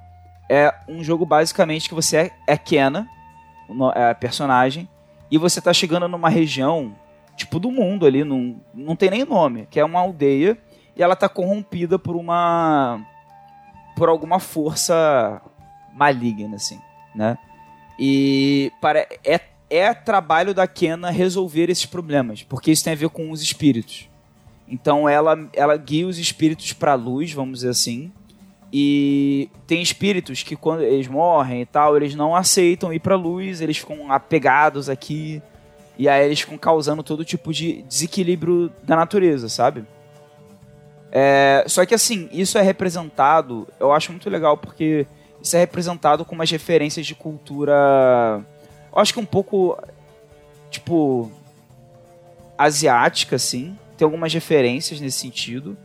É, e umas referências animistas, assim, sabe? Então, por exemplo, o espírito que precisa ser purificado, ele não é um ser etéreo, sabe? Tipo assim, um fantasma que vaga. Ele é, ele é corpóreo, ele é, ele é físico, né? É, em certa medida, tipo assim, você consegue encostar nele. E aí ele usa uma máscara feita de madeira, sabe? Tem uns, tem uns lances assim que eu não sei dizer exatamente de onde veio a inspiração, é... mas dá pra ver que eles misturaram muito bem, assim. Não é, ref... não é totalmente referente a nenhuma cultura, sabe? Mas você vê, por exemplo, aquelas pedras japonesas que, que eu acho que no shintoísmo costuma colocar aqueles, aquelas cordas brancas em volta das pedras. Tem, uma, tem, umas, tem umas situações assim no jogo. O lance Mas, Alco, da... É um jogo que você é uma pessoa sem grandes habilidades e com pouca vida, vivendo uma vida não linear para se purificar. De novo, por que, que vocês não estão jogando escapismo? Não, mas esse jogo, ele, é, ele esse jogo, ele, ele é bem fantasioso nesse sentido, assim, de que ele tem a mensagem lida muito com o luto, né? Eu acho que meio inevitável. Mas sei lá, hoje em dia tem tantos, tantas histórias que perdem o ponto delas e se perdem em coisas que não tem nada a ver que eu acho que, apesar de ser óbvio, é, tinha que ser assim mesmo. O jogo tem a ver com luto. Tipo, tem a ver com pessoas que partiram é, e não vão voltar mais, tem a ver com pessoas que, que não aceitam que vão partir, que estão partindo, né? E querem continuar, né? E, e você é a personagem que vai trazer esse conforto, né? É... Claro, numa aventura, então você desce seu cajado, dá cajadada ali no, nos minionzinhos, chega no chefe, tem que derrotar o chefe. E aí no final você vai purificando essa região, sabe? A, a natureza vai voltando ao que era antes. É, tipo, cara, é muito, é muito lindo o jogo. O final do jogo realmente vale a pena toda a experiência. É, a gente. A jornada inteira do jogo vale a experiência, né? Mas o final entrega, assim, sabe? Não é só uma coisa assim, ah, acabou, legal. Não, o final tem um ápice muito legal também. A assim. gente tá numa, numa onda muito grande de produção de obras sobre o luto. Uhum. Ah, já, é... A gente já tava antes da pandemia, na verdade, né? Mas e... aí a pandemia só aprofundou isso porque morreu muita gente e o mundo todo tá de luto porque o Sim. mundo morreu junto, o mundo anterior morreu, o mundo novo tá nascendo. Nossa, Sim, é, é. Anime dos anos 90. Uh... Ah, Não, e, e cara, o Ken, ele tem. Sem entrar muito na, na parte do spoiler, mas ele tem esse lance de tipo assim não é só o luto literal de pessoas que partiram ou que não querem partir, mas o luto nesse sentido que você falou, o luto no sentido mais emocional de olha, as coisas dessa região aqui, elas não tem como mais ser como elas eram antes. Aconteceu uma coisa que não dá para ignorar isso. E isso ressoa muito com esses tempos que a gente viveu. Não sei se foi proposital, porque eu não sei quando esse jogo começou a ser produzido. Ah, mas é assim, assim, o timing acerta hum. muito. O, o, assim, na psicologia, qualquer processo que você tenha que assumir uma perda é um luto. Não é necessariamente Sim. luto por, por, por pessoas, pode ser um luto pelo mundo, por exemplo. Mas eu acho que como a gente estava num mundo que já estava meio, meio zoado, ah, tanto que a distopia estava em alta. Uh, já estava no mundo que já estava meio zoado, acho que a gente só entrou numa onda, já estava numa onda de lamentar o que não seria mais, que só foi acelerado quando a gente entrou num rolê que não seria mais elevated, tipo, no nível ainda mais alto. Sabe uma coisa que eu acho interessante, totalmente em paralelo que é o que eu fiz na semana, mas aproveitando o comentário do Vini, antes da pandemia, a gente teve uma febre de distopia, né? De todos os tipos. Uhum. Distopia adolescente, distopia é, cyberpunk, distopia de zumbi, distopia de tudo. Na pandemia, no começo da pandemia, ainda tiveram algumas produções assim no começo, porque era um fruto, né? Que não sabia que a pandemia ia acontecer. Eu não sei se é impressão minha ou se eu propositalmente evitei esse conteúdo, porque, por exemplo, o Thiago acabou de falar de um jogo que é uma distopia do, do Uber com Tesla. Mas eu não vejo mais no mainstream a é, distopia co- com a mesma frequência que antes da pandemia, mas eu vejo muitas histórias sobre luto, perda e sobre algum tipo de luz no fim do túnel. Né? Como se tivesse virado alguma chave em algum lugar, assim, das histórias que a gente está contando. Ou que a Eu gente sente a necessidade de contar, talvez, né? É, eu acho que, que foi a, a- Aí, tipo, só, só viajando mesmo, amplamente. Mas acho que é exatamente isso. A gente tava num processo de, de, de fim de um ciclo histórico político. Ficar antecipando o fim, né? Sim. A gente tava no, então, a gente tava no fim do, de um ciclo histórico-político, globalmente falando. As crises econômicas políticas vêm disso. E daí a gente começa a, a- a lançar muita distopia pra lidar com o que vai vir daqui pra frente, que não era uma coisa. Nossas perspectivas não eram boas. Ah, foi pior do que esperado, o começo de um sonho deu tudo errado. e, e daí quando isso acontece, a gente para de discutir como que vai ser o, o, o mundo o mundo cagado e começa a discutir como a gente vai lidar com esse mundo cagado, porque o mundo já cagou. É, porque assim, até por exemplo, o jogo do Thiago é uma coisa distópica, mas é, é- mas é meio. Inventando termo aqui, inventando palavra. Pós-distópica, pelo que me pareceu, porque não é tipo como se fosse uma coisa assim. Eu não sei explicar bem pra vocês, mas tipo, existem histórias que a distopia é o estado das coisas. Tipo assim, tá tudo muito ruim nesse momento. E tem histórias que às vezes assim, ó, a história se passa nesse período e esse período é ruim, não porque ele é essencialmente ruim agora, mas é porque aconteceram coisas muito ruins antes. E agora a gente Não. vive tipo um rescaldo, assim. Pode ser um pós-apocalipse lo-fi. É, é tipo. Porque. Porque. Porque o. As distopias costumam ser épicas, né? Tipo, ah, um governo grande, não sei o que. Não, é tipo, as coisas só foram naturalmente pra merda e tudo virou merda e a vida continua na merda. é um riozinho de merda que vai fluindo eternamente na Pois merda. é. Show. É energia, Energia, show. ó. E aí, lá em cima. É, mas assim, além disso, eu também joguei mais Skyward Sword. E olha que irônico, o jogo é de 2011, né? Mas aí já, agora a gente já tá nesse, agora a gente já tá nesse nessa vibe aqui, né? Eu cheguei numa parte do jogo que quem jogou tá ligado, tem tem uma parte do mundo no Skyward Sword é assim, tem uma parte superior que por algum motivo foi salvo de uma grande destruição na superfície do mundo. São mais ilhas que voam. E parte da premissa do jogo é que o Link tem que ir atrás da Zelda, claro, e ele tem que descer para a superfície do mundo. As pessoas que vivem nas nuvens e tal, elas nem sabem que existe um mundo na superfície lá. É tipo um mundo perdido. É tipo um elo perdido, assim, da parada. Só que o Link, ele descobre que esse mundo existe porque a Zelda vai para lá e ele tem que ir para lá. E tem uma região nesse mundo que tem várias tem várias tecnologias mágicas, né? Que ainda é um jogo de fantasia, tipo é uma coisa que mistura tecnologia e magia. E tem uns robozinhos que são tipo é tipo o povo daquele lugar ali, eles são tipo mineradores daquela da, é, daquela daquela montanha, assim. E eles são uns robôs bem fofinhos, inclusive, tipo como se fossem uns construtos, sabe? Só que quando você chega no lugar, eles estão empoeirados e caídos no chão, tipo desativados pelo tempo. Porque, é porque assim, a superfície não é habitada há muito tempo, eu não sei quanto tempo, há muito tempo.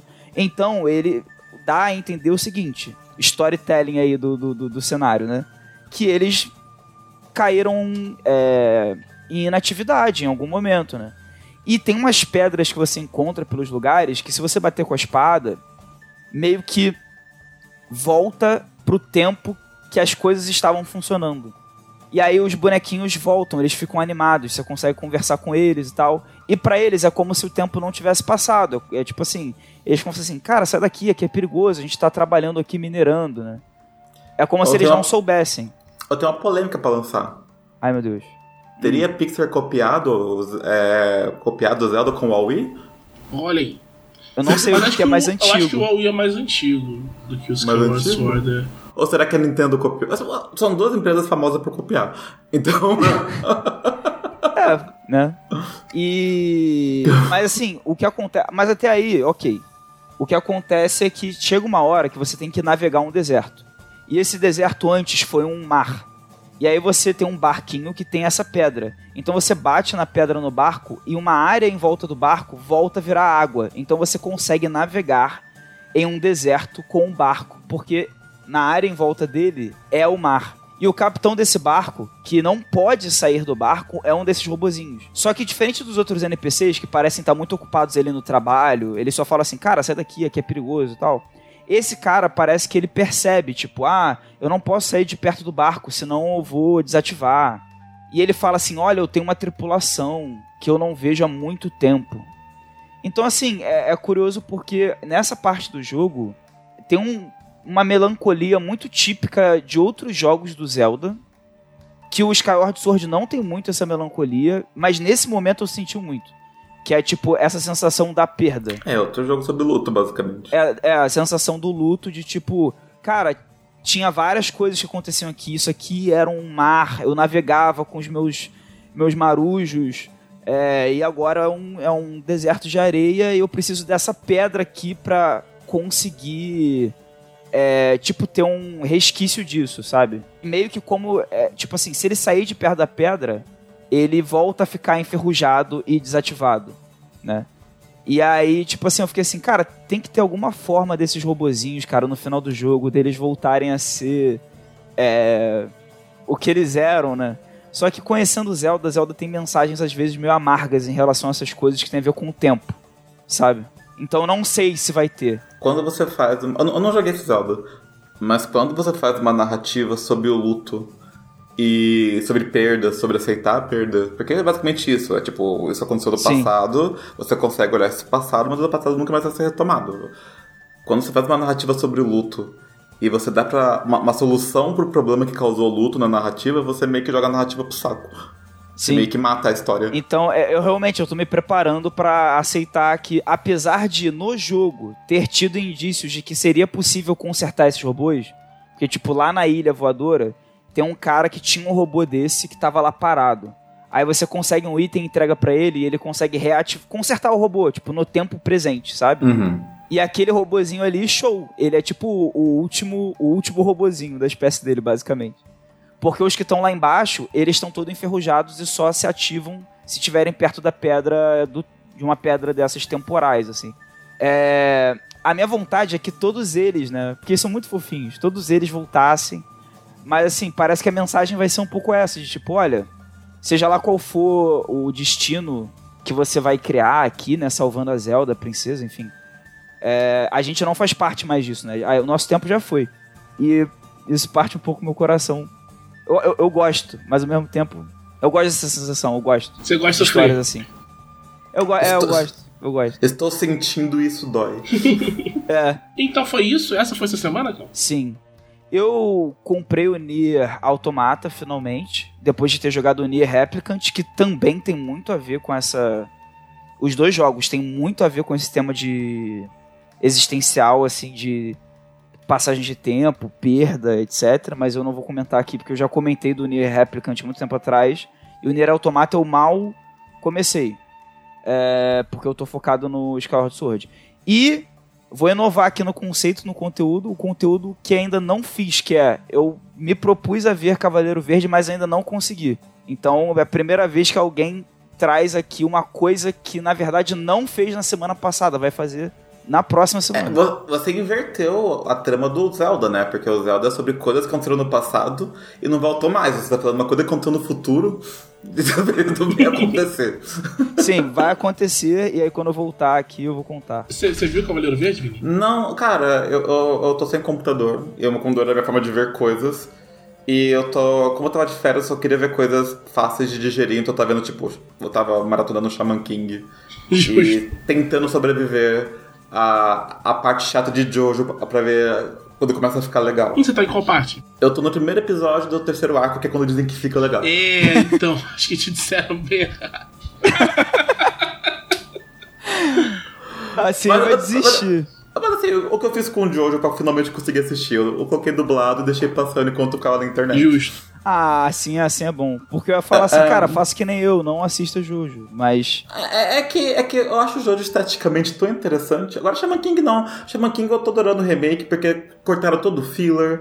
Tem as coisas que eu queria que não tivessem. Ficou mais violento que nem o mangá.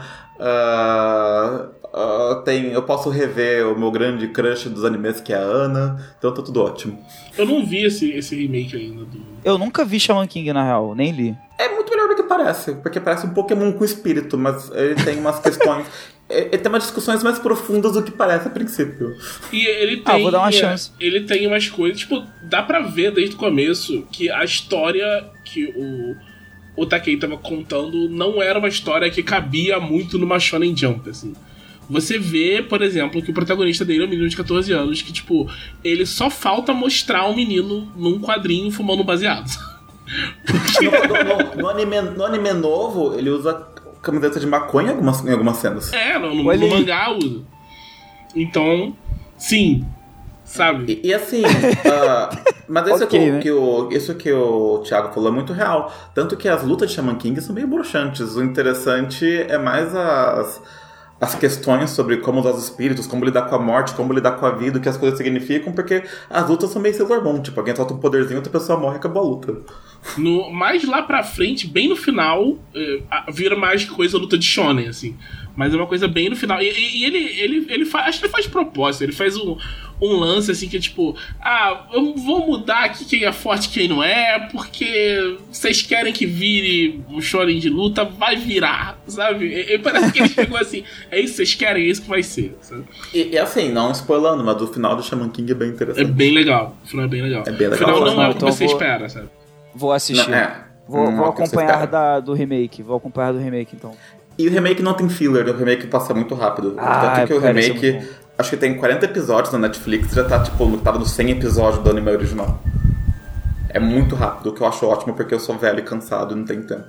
Ah, não, é sem tempo pra filler e pra, pra histórias com mais de 100 episódios, gente. É, é que nem eu vendo o Sailor Moon novo, o Sailor Moon Crystal, os fãs antigos ficam, ai, mas era tão legal ver as meninas sendo amigas antes.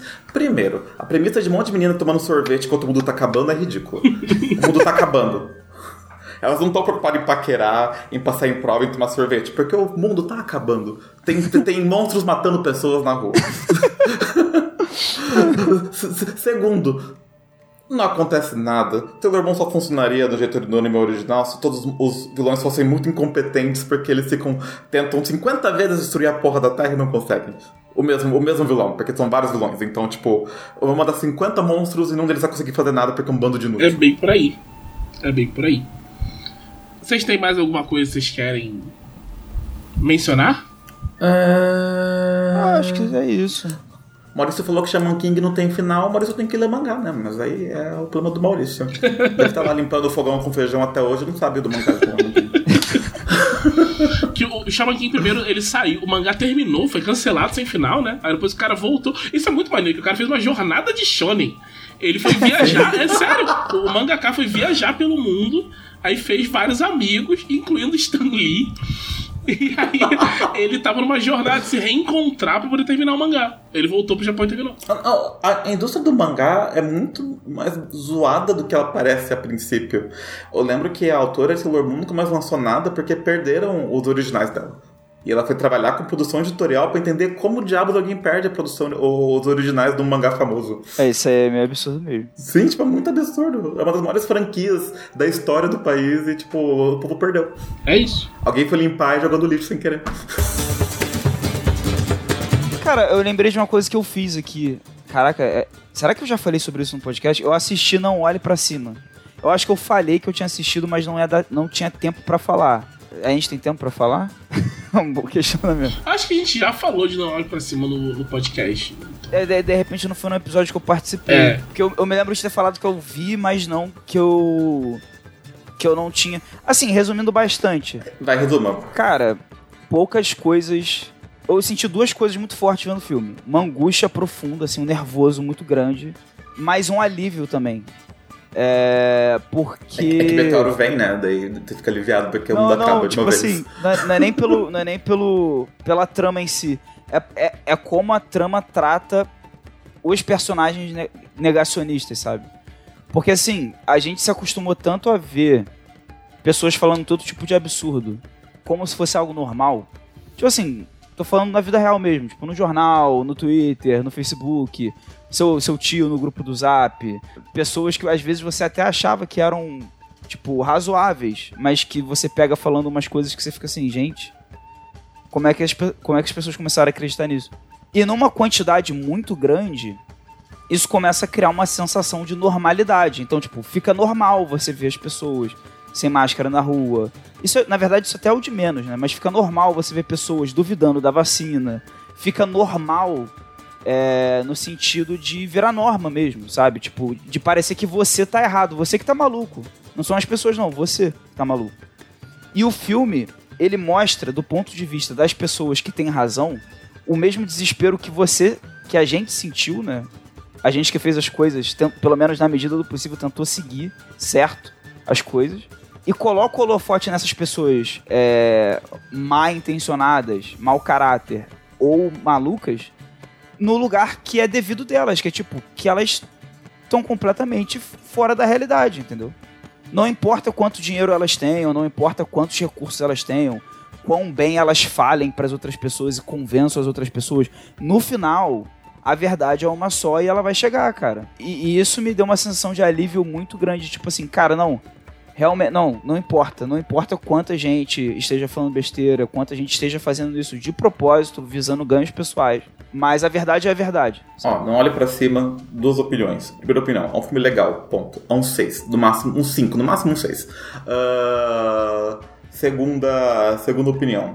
Ele só é legal porque você concorda com os protagonistas.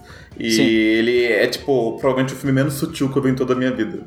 Eu Cara- nem digo que o filme tem que ser super sutil, mas ele não precisava ficar. fi- Eu gostei, eu tive a catarse que você teve de falar: ai meu Deus, alguém está vendo que as coisas estão como eu Sim. tô vendo. Mas enquanto cinema é questionável. Assim, eu, eu não acho que ele seja um filme nota 10, o melhor filme de todos os tempos também não. Eu acho que. Inclusive, eu acho que tem algumas, algumas analogias problemáticas, assim. Mas. Eu acho que, tipo, sutileza é uma parada que é uma ferramenta. Que você. Que o cara. Não, O, é que, qu- é o eu autor falo- pode escolher ou não usar, sabe? É eu acho que, por- falta, eu acho que não. falta não- de, de, Vou mudar o termo, não é nem sutileza. Falta.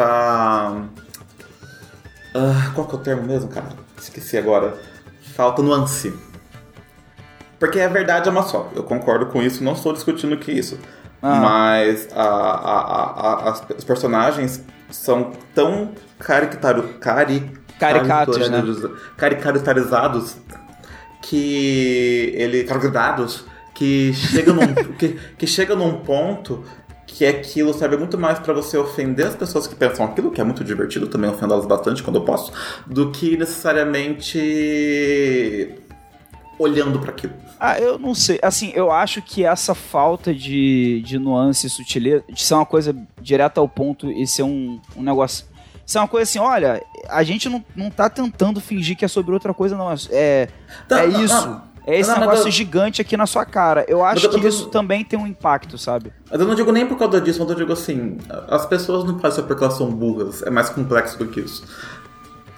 Ah, e, e o filme tem, tem toda uma construção de comunicacional, midiática, política, social e até biológica que faz com que as pessoas ajam como elas agem. E o filme, da, o filme simplifica todas essas questões e fica tipo, não, as pessoas são burras. Por que, que elas Ah, são burras? Porque elas querem. Cara, eu não. Assim, é, eu não senti tanto isso, não, na verdade. Me pareceu algo bem deliberado, na real. No filme, tu entender que é, que é uma coisa assim, que vem dos canais de mídia, que vem da, da presidência da República, sabe? Que tem, Não, que sim, tem um, mas- planejamento por trás, tem um método, sabe? Ma- Mas a falta de ação da população, por exemplo. É Ah, muito, sim. teoria da, muito teoria da bala mágica pro meu gosto. É, é, bom, é, realmente não é um filme perfeito mesmo, não. Eu, eu acho que, por mais que eu goste da Meryl Streep no filme, tipo assim, porque é a Meryl Streep também, Meryl Streep que strips. É, eu, eu exato, eu, eu acho que não, eu acho que não foi uma boa escolha é, tipo assim, criar um personagem é, que é uma mulher naquela situação ali, entendeu? Porque cria uns paralelos com a vida real que não faz que não tem a- o mesmo peso é, ela ser uma presidente mulher sendo negacionista de ser um homem branco hétero sendo negacionista, sendo presidente dos Estados Unidos, entende? Aí, é uma das coisas, por exemplo, que me incomodam de leve, assim. Eu- Cria um, eu- cria um paralelo meio falso. Isso eu discordo contigo, porque é, o, o filme não tem obrigação de criar paralelos, sabe? A gente cria os paralelos enquanto tá, tá assistindo. E o. Inclusive, muito mal no Twitter. É, tem um. É, muitos, mu- muitos paralelos, assim, meio forçados, né? Mas o, o lance pra mim ali. Tem umas coisas, tipo, é, é umas referências bem claras que eles fazem, mas pra mim é isso, é uma referência. Tipo, é um ato, uma referência, não um personagem que tá no lugar de um personagem real, Sim. sabe? Sim. E eu acho, eu gosto muito quando fazem isso, tipo, a- a- principalmente atualmente, a gente tem toda a preocupação com representatividade, de é, ter a preocupação de colocar pessoas diversas em papéis que não é ser um herói perfeito, sabe? Porque nós não somos perfeitos, nós somos. É isso que significa ser diverso, sabe? É, significa você Entendi. também ser um vilão escroto, burro, imbecil. E uma coisa que eu gosto pessoalmente é que nós, nós estamos assumindo que o filme falava sobre uma certa corrente política, mas o, Mas- Filme, nunca, o filme nunca te dá informação suficiente Sim. sobre a corrente política da presidente. Não, isso, é, isso, muito, isso é muito importante. E eu acho isso muito eu- inteligente. Por Porque o sinal. filme é sobre negacionismo do aquecimento global. E todas Uhum. as correntes políticas majoritárias ignoram o aquecimento global. tipo, Sim. não, não tem um lado bom e um lado ruim. Tá todo mundo meio que empurrando com a barriga. E o que aconteceu, aconteceu. É, é, tipo assim, tem, tem esse comentário do aquecimento global que, tipo, eu acho que o filme era pra ser sobre isso, mas como a Era gente pra tá ser no, sobre isso. é, como, como a gente tá no momento pandêmico, acaba que muitas coisas ressoam assim, encaixam muito bem. É, e eu acho que eles perceberam isso e, e se bobear devem ter falado assim, não, então vamos aproveitar aqui. É, é, tipo, esse é o zeitgeist da parada, sabe? Vamos. É, mas assim, é, eu perdi minha linha de raciocínio. Não, mas agora que o Thiago explicou isso, eu, eu- eu consigo ver por esse lado também. É interessante pensar por esse lado, né? Não, eu acho que o Thiago falou é muito importante. Te- Nós temos que ter. Tem aquele meme do Twitter. Cadê as gay trambiqueiras? As gay que empina moto, as gay que rouba banco? Concordo. Ah, mas além disso também, quando você fala que é um homem branco e tudo mais, não, o filme não tá representando Estados Unidos bipartidário, mas ele não tá representando nenhum dos dois partidos. Pode ser a pressão política de Poderia ser qualquer um dos qualquer partidos. Eu- eu acho que qualquer gra- partido. Eu acho que a real, grande parte da moral do filme é que é, poderia ser qualquer partido ali. Sim, é tanto que ela tem De qualquer ela tem- país, inclusive. Ela tem, ela tem características tanto vistas como dos democratas quanto dos republicanos no filme. Sim, ela tem características dos dois Sim. eleitorados, vamos dizer assim, né? Tipo, eu, eu acho que isso é deliberado e não é pra evitar polêmica, pra parecer partidário o filme. Eu acho que eles Não, é quiseram. pra bater em todo mundo. é- é, eles quiseram bater em todo mundo, é exatamente isso. Só que o mal disso é que as pessoas, pra quem o filme foi feito, acham que o filme foi feito defendendo elas. Sim. Que é aí onde entra. Aí que entra no problema da falta de nuance. Então, mas a- essa seria uma nuance do. É, pra mim é uma nuance bem forte do filme. Mas a, a questão é, as pessoas pegam a nuance completa. Não, mas é que tá. Se você coloca nuance nos personagens e como eles estão agindo, você dá margem pra alguém que tá. Pra quem tá sendo criticado, se enxergar na crítica, porque a crítica deixa de ser rasa. E quanto mais profunda ela ser na crítica, menos a pessoa consegue se esquivar dela. É, olha aí, ó. Show. Mas, mas eu gostei muito do filme. É, é, assim, eu acho que ele foi, é, tipo, superestimado. Mas também acho, também tem uma galera muito hipster que fica assim, qualquer filme que faz sucesso, tipo, ah não, esse filme é uma merda. Também não é assim, gente. Tipo, Não, não. não. o filme Aí passa uma é- mensagem, é uma É o mensagem... povo, é o povo brincando tipo dela corte na Twitter. Daí é outra coisa. É... o dela não tá aqui hoje, é só... Ele tá de férias, pode falar mal dele É. que não vai ver. Mas assim, cara, é só, tipo.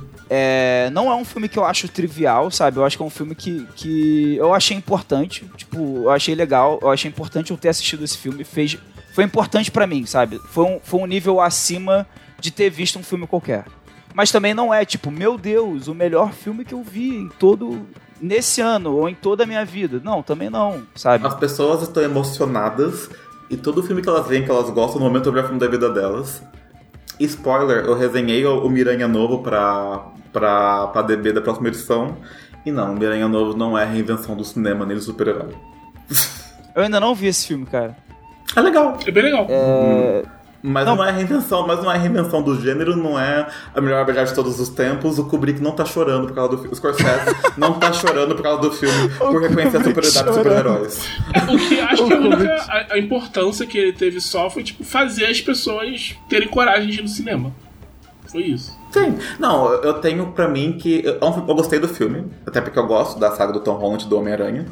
Ah, mas é, eu não acho que se. Se não fosse a Covid, se as pessoas tivessem ido no cinema frequentemente, o povo não teria tão emocionado. O povo tá emocionado porque eles puderam ir no cinema depois de muito tempo.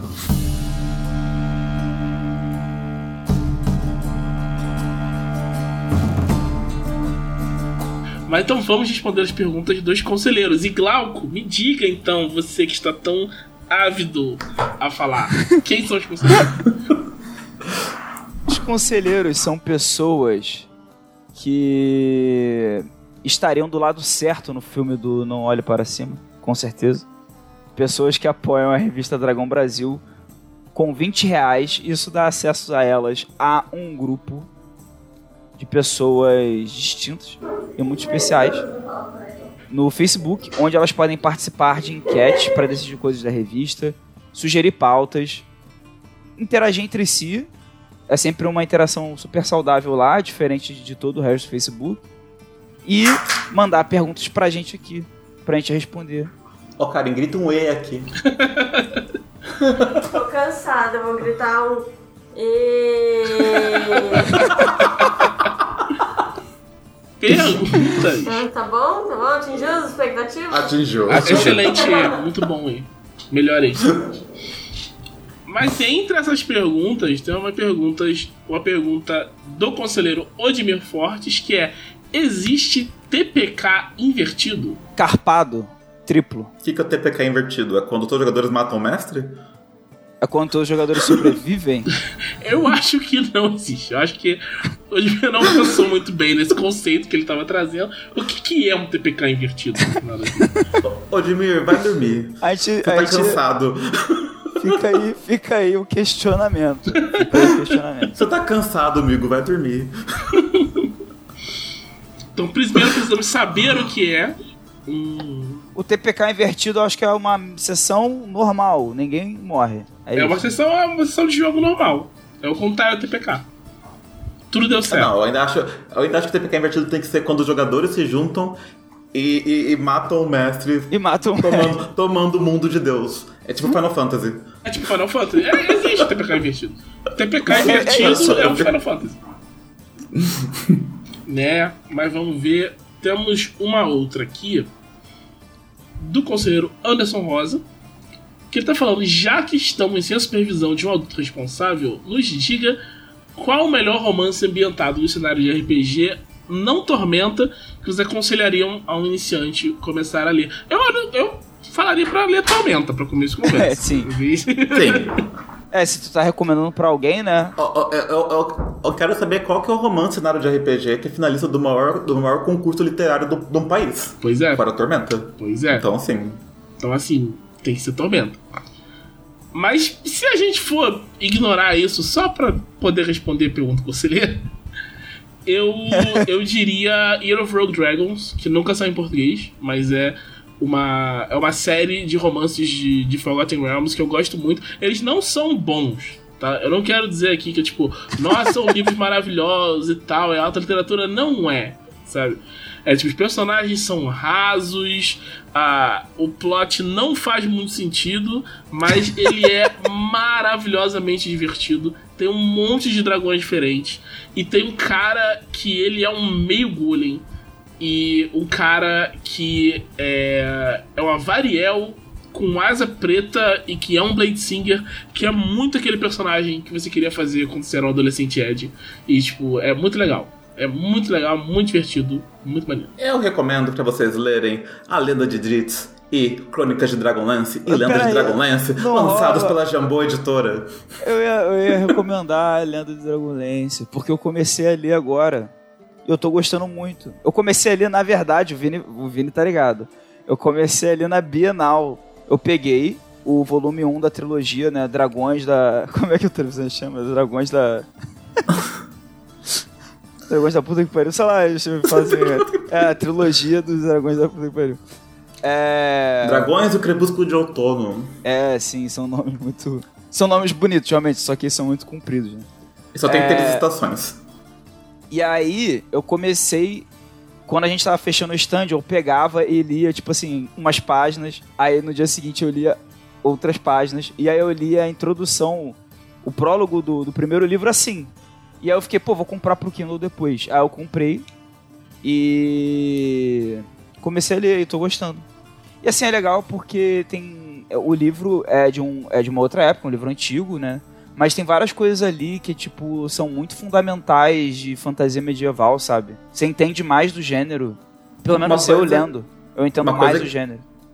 Uma coisa que o Trevisan falou uma vez, ou foi o Gui, um dos dois falou, que o Dragonlance ele tem muito mais da. Na verdade, não foi nenhum dos dois, foi na Cristina Rodrigues. Que o Dragonlance tem muito mais da- da- das bases do que a gente enxerga como fantasia contemporânea do que Senhor dos Anéis, no sentido de que você tem um grupo, cada um vai ter uma Sim. classe, as relações deles vão ser Isso é bem evidente. dele. Isso é bem evidente. É bem evidente e, e Dragonlance, pra quem gosta de mulheres, tem uma representação feminina bem interessante. As mulheres são fortes, elas são guerreiras, elas têm personalidade, elas lideram exércitos. É, e, e foi uma coisa assim que eu vi primeiro no Inimigo do Mundo, isso, de tipo, nossa, eu tô lendo um livro de fantasia medieval que os personagens, eles são tipo um grupo de aventureiros de RPG, porque no Inimigo do Mundo, né, tem o Valen, tem a Elisa e tal. E, e aí eu ve- aí lendo Dragonlance, não sei se foi uma referência direta do Leonel, o Leonel com certeza, imagino que leu Dragonlance e leu vários outros livros da... Acho que ele até fez uma dos, dos textos de orelha de Dragonlance né, É. da, da Jambô. Não sei até que ponto foi uma referência tão direta assim, mas assim, é, dá pra ver de onde veio. Sendo direto ou indireto, sabe? Porque dá muita sensação que eu tô lendo uma, uma aventura de RPG, mas não, isso não é demérito, tipo, de forma positiva. E tanto é que essa trilogia foi uma série de aventuras, né, Thiago? Isso. Do AD&D, né? Então, assim, é muito legal, cara, muito divertido. E era. Você as encontra no site da Jambô Editora. Isso aí. O Dragonlance é uma parada muito importante pro. Pro DD, né? Tipo, o DD é dividido em antes e depois de, de Dragonlance. Esse estilo de jogo que a gente tem hoje em dia, de tipo, você se importar com o seu personagem de onde ele veio. Isso era uma corrente, que era uma corrente minoritária, na época que Dragonlance saiu, e depois saiu, se tornou o padrão, né? Porque na época do Gaga você botava, tipo, teu nome na ficha, você morrer, escrevia Júnior do lado. E você inventando sua história conforme você jogava. Que é uma coisa que eu acho bacana, inclusive, um jeito legal de se jogar. Mas não é o que a gente encara como padrão, né? Você cria o seu personagem já pensando quem ele é.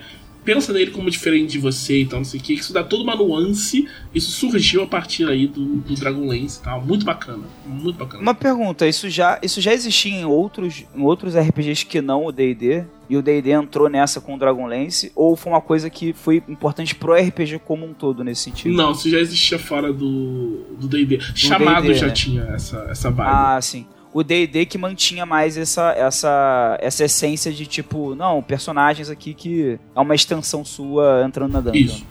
Interessante, olha aí. Temos uma pergunta aqui do conselheiro Guilherme Correia Virtuoso perguntando: vocês têm dicas para personagens versáteis em T20? Eu tenho uma dica que é joga de inventor. Essa é a minha dica. Cara, eu tenho uma dica que não é, assim, 100%... Não sei se eu deveria recomendar você fazer isso. Mas o, o, o Laos, do Legado do Ódio, ele é um personagem, assim, que... Que foi muito desafiador de fazer, porque eu queria fazer ele um lutador que arremessava as agaias, porque Devotos de Oceano tem bônus no dano com as agaias. Com armas de arremesso no geral, na verdade, né? E assim, é uma definição de versátil pra mim isso, só faltava o Laos usar magia. porque ele, ele, ata- ele ataca corpo a corpo. Tudo bem que de arma mesmo ele só usa a Zagaia, porque ele não tem como usar outras armas. Ele até pode, mas não faz muito sentido. Mas foi uma coisa assim que eu consegui fazer brincando ali, de, de ver entre as linhas das habilidades, sabe? Tipo, o que, que eu posso fazer com isso aqui? Que a única certeza que eu tinha a princípio é que eu queria que ele fosse um Rini. E aí eu vi que Rini era bom pra arremessar coisa. E eu vi que Devoto de Oceano também. E aí isso tinha que fazer algum sentido, O entendeu? meu conselho é, vai colocando as coisas que acha que ele precisa. É, torce pra isso ser o que vai precisar. O resultado, o resultado final vai ser versátil. Se vai ser bom, já é outra É, questão. versátil vai ser, verdade. Perguntou versátil, não suficiente. Então, beleza. Essas foram as perguntas dos nossos conselheiros. Na próxima semana tem mais, mas a gente ainda tem as perguntas aqui dos subs. Vamos entrar em, em modo de subs. E o pessoal que está no chat agora durante a gravação vai poder fazer algumas perguntas também. Então, limitei aqui. Podem parar de conversar entre vocês e fazer uma pergunta. Bom, o Anderson Garou, nossa, na hora. Na opinião de vocês, o que mais influenciou Tormenta? Mangá ou HQ de super-herói? Ah, pô, entre esses dois, acho que mangá com certeza. Não tem. Mangá, com certeza. Não, a, a, a influência de HQ de super-herói é, é relativamente baixa, na real, comparada com a de mangá. Gente, Holy Avenger. Cara, é porque assim. É, eu, eu também acho que mangá, mas é porque tem. Eu acho que o, é, a veia do Caçaro, né? E a veia do Trevisan e do, do Saladino. Do Caçaro é muito mangá, né? E do Trevisan, em termos de quadrinho, que ele começou a gostar mais de mangá depois. Quando ele começou a fazer até o LED e tal. Mas o Trevisan curte muito quadrinho, assim, tipo, de super-herói, né? Também. Ah, o negócio é que assim, a primeira grande obra de uma, de uma série acaba, acaba definindo ela esteticamente em alguns níveis que são meio fáceis de Isso é desassociar, né? E foi Holy Avenger. Sim, não, não foi uma HQ Hum, super- né? nos moldes de super-herói, foi um mangá. Então. Te- Tem influência de quadrinho de super-herói americano também, mas a influência mais clara foi do mangá, porque surgiu como um mangá. A primeira narrativa foi um mangá, né? Sim. E uma outra pergunta aqui: flecha de fogo só aconteceu porque não olharam pra cima? Pergunta do Sublord. Adrian. A faixa de fogo aconteceu. Cara, na verdade, eu acho que foi. Olharam, só que deixaram. é- Era interessante deixar é, cair. né? tem que tomar muito cuidado pra não dar spoiler. É, mas assim. É porque a pergunta é quase um spoiler, né? Mas. Mas assim, eu acho que Flash Fogo tem, tem um pouco o lance do não olhe pra cima. Mas tem pessoas ali que estão trabalhando a, a favor. É né? uma, é uma coisa mais. Tem, tem lados, né? Tem oposição, não é uma força da natureza. A faixa de fogo aconteceu porque não choveu, senão a faixa tinha apagado.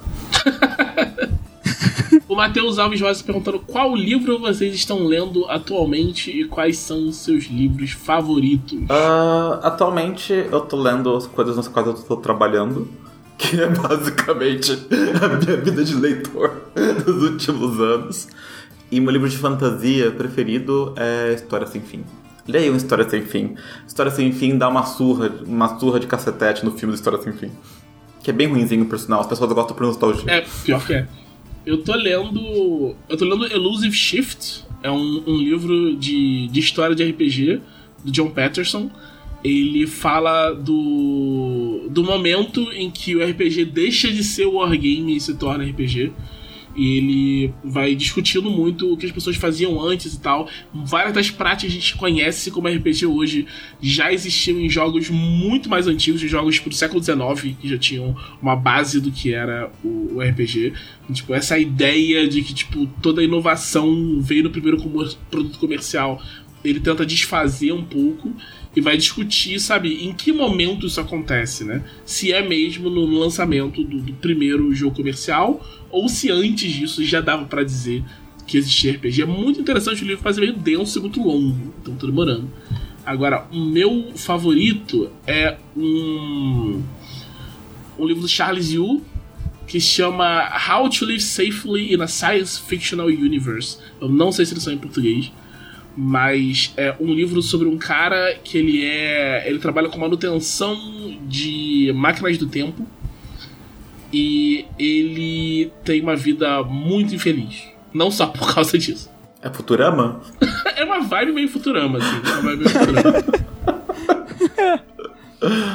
Eu, cara, ó, eu tô, Glauco, eu não tô lê. lendo no momento. É, é, tipo assim, ah, eu li um livro bonzão, leio biografias. Cite uma. Aí não tem. Quem mexeu no moquejo? É, Pai rico, pai pobre. é o seguinte, eu, o segredo. eu tô lendo de não ficção Kobold Guide to World Building, que é um dos guias da Kobold Press. Que, assim, é, seria incrível se tivesse esses livros em português, porque são maravilhosos.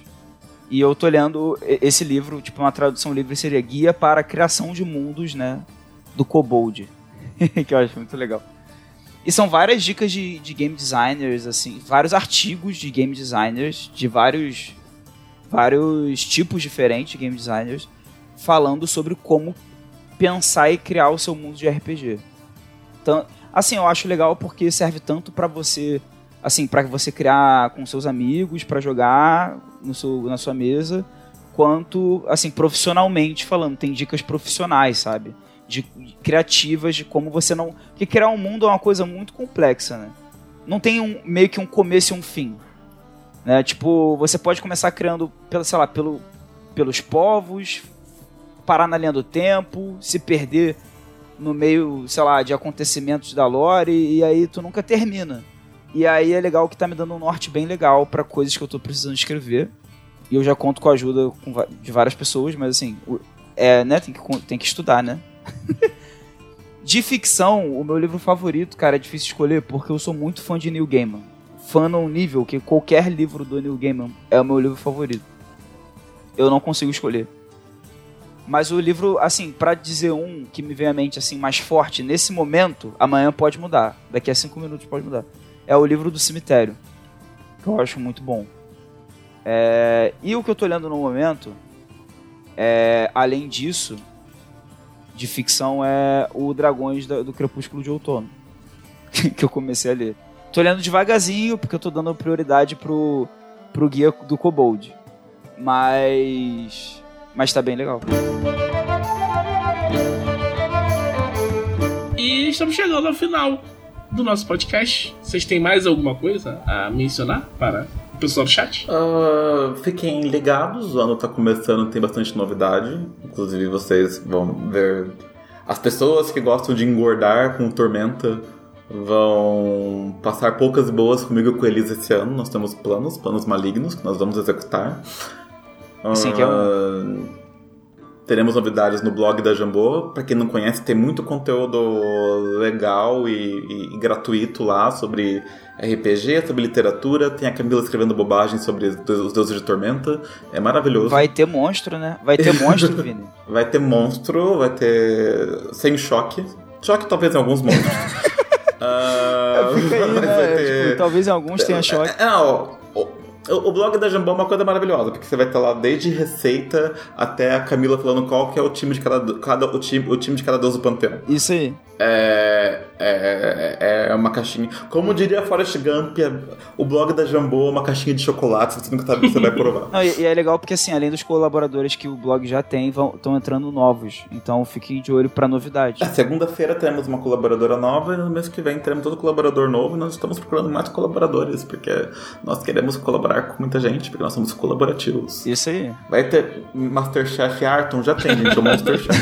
Glaucus tem alguma, alguma coisa a mencionar? Gente, assina Dragão Brasil, R$ reais em dragãobrasil.com.br. Considerem apoiar como conselheiros, que a gente já falou, que são pessoas incríveis, que vocês podem mandar perguntas pra gente aqui. E interagir no grupo lá, ajudando com pautas na revista e participando de enquetes que decidem conteúdos da revista também, né? Além dos benefícios extras que os conselheiros já têm normalmente, assim. Você tem que conviver com o Victor Luck, mas assim, né? É, tô, tô, tô, nada é só alegria na sua vida. É, e me sigam no Twitter, arroba Glauco que sempre que eu puder, se, nem, se nenhuma força maior me impedir, eu sempre gosto de compartilhar o que eu estou fazendo. No momento estou fazendo coisas que eu não posso compartilhar, mas farei várias coisas que eu poderia compartilhar, quem sabe. E aí vocês vão saber por lá primeiro, antes de qualquer outro lugar. Beto Luck falou pra mim, caralho, Vini, de graça. Victor, se eu tivesse que pagar pra te aguentar, daí não tá certo. Cara, coitado dele. Gente, tadinho do Victor Luck. Eu, eu, eu amo o Victor Luck, o Victor Luck é meu amigo do coração. A gente fica trocando meme de madrugada, tá, gente? É brincadeira. Só o que eu tenho que dizer é que este foi o podcast da Dragão Brasil, a maior revista de RPG e cultura nerd do país. Até semana que vem. Aê, tchau. tchau.